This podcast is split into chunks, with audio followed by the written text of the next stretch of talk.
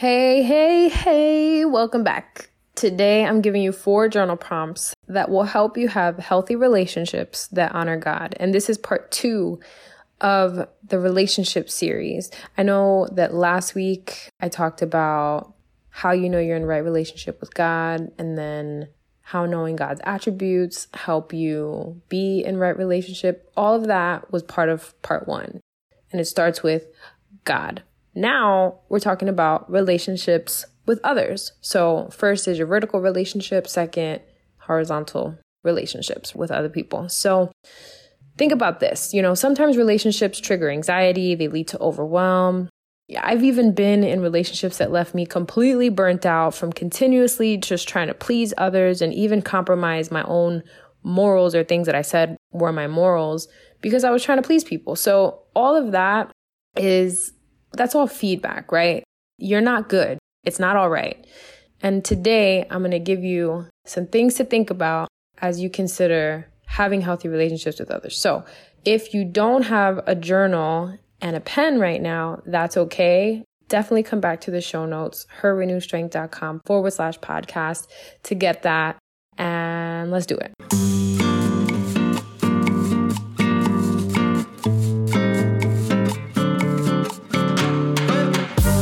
Listening to Her Renewed Strength, the podcast, a place where you, my sisters in Christ, are encouraged to walk by faith and equipped to live well, steward well, and set your minds on eternity. I'm your host, Erica Diaz Castro, your Jesus loving Puerto Rican life coach. If you're tired of living a life burdened by anxiety, burnout, or overwhelm, if you're ready to do more of what you love, create more space for the things and people that matter most, and better steward the gifts and resources God graced you with? If you want coaching, encouragement, fellowship, and just a friend to help you shift your perspective from the temporal to the eternal, you're in the right place.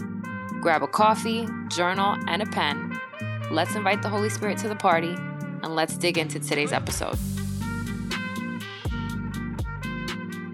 All right, so obviously, I'm a life coach. And if you go to any business person, especially a coach's like bio, it'll say, I help so and so do X, Y, and Z. And one of the things that I work on with clients, but don't actually promote or include in that little statement to the public is that I do work on relationships with my clients. But it really comes back to how their relationship with God, how their own internal struggles are affecting the relationships that they have with other people. And so, you know, we work on communication, we work on stuff having to do with fears, getting to the root of your core values and things like that. And some of the things that you'll hear from the world's gurus and all the life coaching people and inspirational people are going to really help you to focus on yourself. And um, in episode 54, I talked about that, you know, the worst life coaching advice that you'll get. I talked about how unbiblical it is. And so if you haven't checked that out, make sure you check it out. Check out the episode for a far more in depth conversation on that topic. But really, the world will tell you that loving yourself will help you better love others. However, scripture says something entirely different.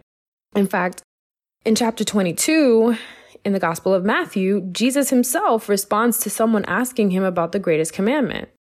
And I'll start in verse 37. He said to them, Love the Lord your God with all your heart, with all your soul, and with all your mind. Verse 38 This is the greatest and most important command.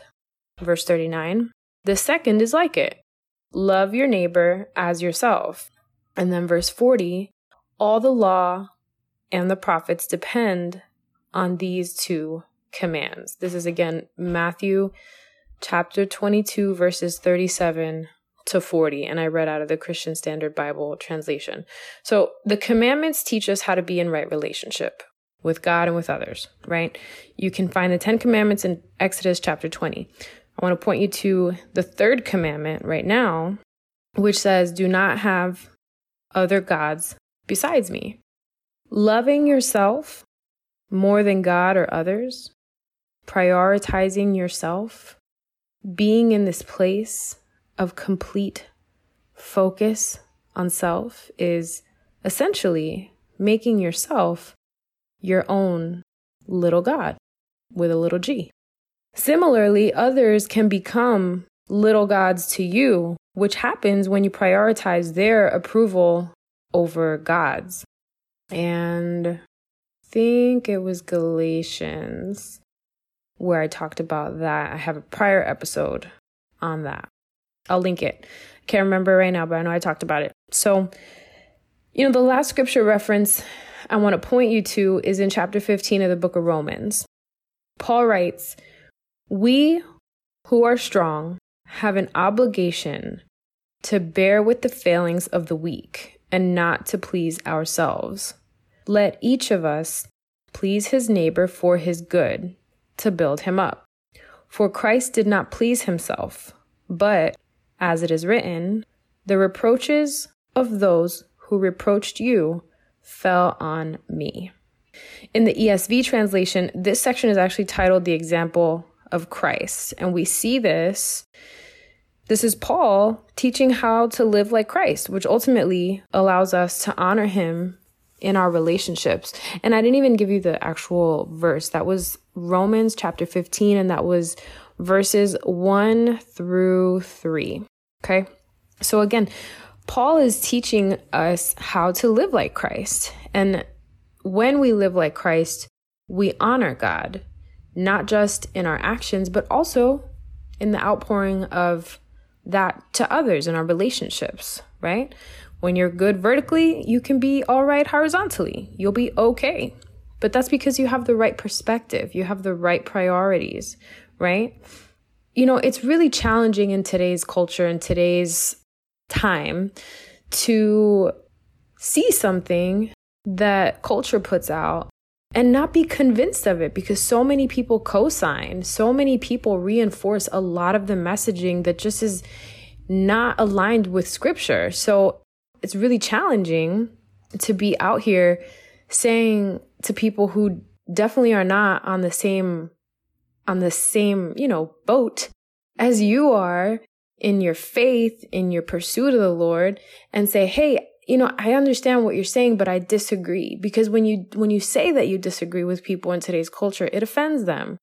And a lot of us have a tendency, I know the people I do life with, we don't like to be getting into tussles with people we care about. You know what I mean? So we don't want to offend people.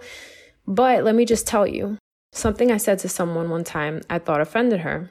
I hit her up and I was like, I'm so sorry if I offended you. And she said to me, I'm dead serious. She said, you can't offend me if I don't take offense. And I was like, yes. And I I felt so dumb because I thought I had the power to make her feel bad. And the truth is, and this goes the other way as well, we can't make people feel bad, right? We can share the truth in love, and people will do with it what they will. Similarly, people can say to you whatever they'll say, and it's up to you to take offense. So, with that, I have four questions for you. These are four journal prompts. If it were me working with my client, I would probably spend some time just sitting with each question on its own and like layering the next question over it. So that's how I want to present them to you. Okay. Number one, what are your decisions rooted in? The desire to glorify God or to win someone else's approval? Number two, what does it look like for you to speak the truth in love? What does it look like for you to speak the truth in love? Number three, when you are tempted to avoid conflict or hard conversations. When does that happen most? Think about those times. When are you tempted to avoid conflict or hard conversations? Is it when you're trying to appeal to others and win their approval?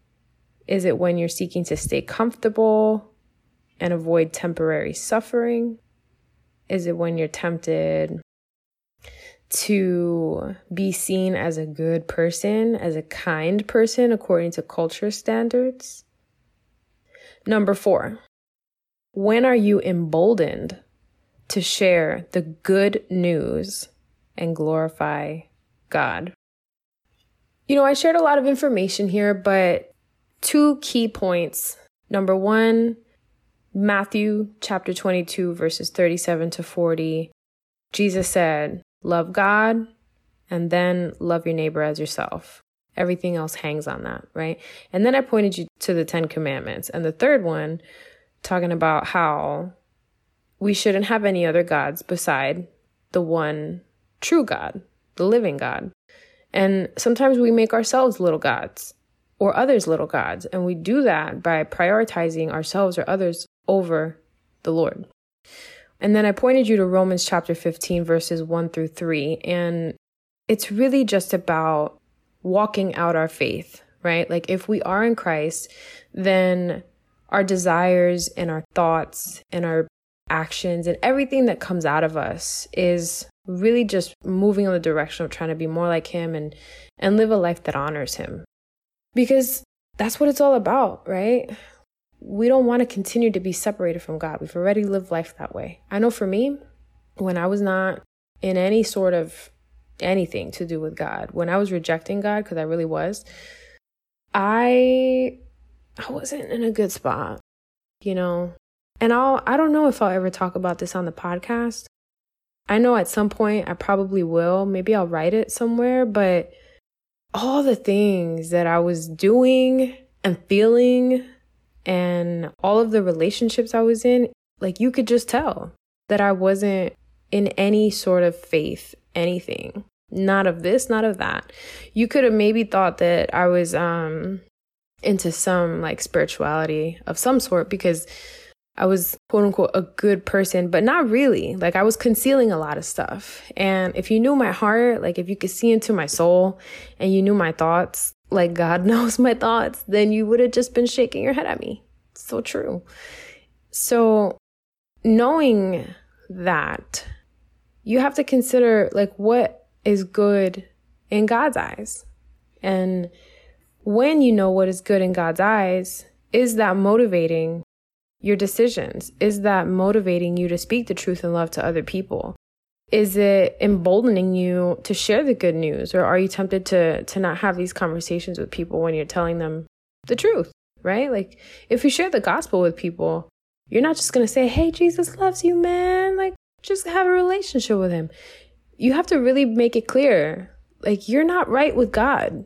And if you are not right with God and you're out here living in sin and you haven't accepted Jesus as your Lord and Savior, if he comes back tomorrow, the truth is you will spend eternity in hell. And if you care about people, then my hope is that you would point them back to Jesus so at the very least they have an opportunity to consider accepting Him as their Lord and Savior and pursuing Him so that they can spend eternity with Him. I know it took a turn, but it, it's the truth, you know? It's essentially what brought us to Jesus in the first place, right? Like, we can't accept Christ as our Lord and Savior if we don't accept that we're sinners first. So, with that, head to Firm Foundations. It's herrenewedstrength.com. Click courses, click on Firm Foundations, and you can start to work through some of these things inside of that free course. I built it because God pointed me to everything I needed to put into it, and I did it. He told me what to do, and I carried it out. It was a lot of work. It's completely free. I hope that you would check it out and that it would bless you. And truly, it's just there so that you can build on the unshakable truth of who you are, what your purpose is, and what your calling is in Christ. Because apart from Him, nothing matters, nothing works, nothing is good. I'll see you next time. I love y'all. Hey, sister girl, if you love today's episode, the best way you can show love and support is to leave a written review on Apple Podcasts. This helps other Christian women who want that same support and valuable content actually find the show. Oh, and if you're ready for more and you want to learn about free group Bible study, upcoming events, free courses, and other services, head to herrenewedstrength.com and subscribe to the weekly newsletter to become an insider. You'll get my weekly top five, extra tips, and bonuses. I'll see you on the inside.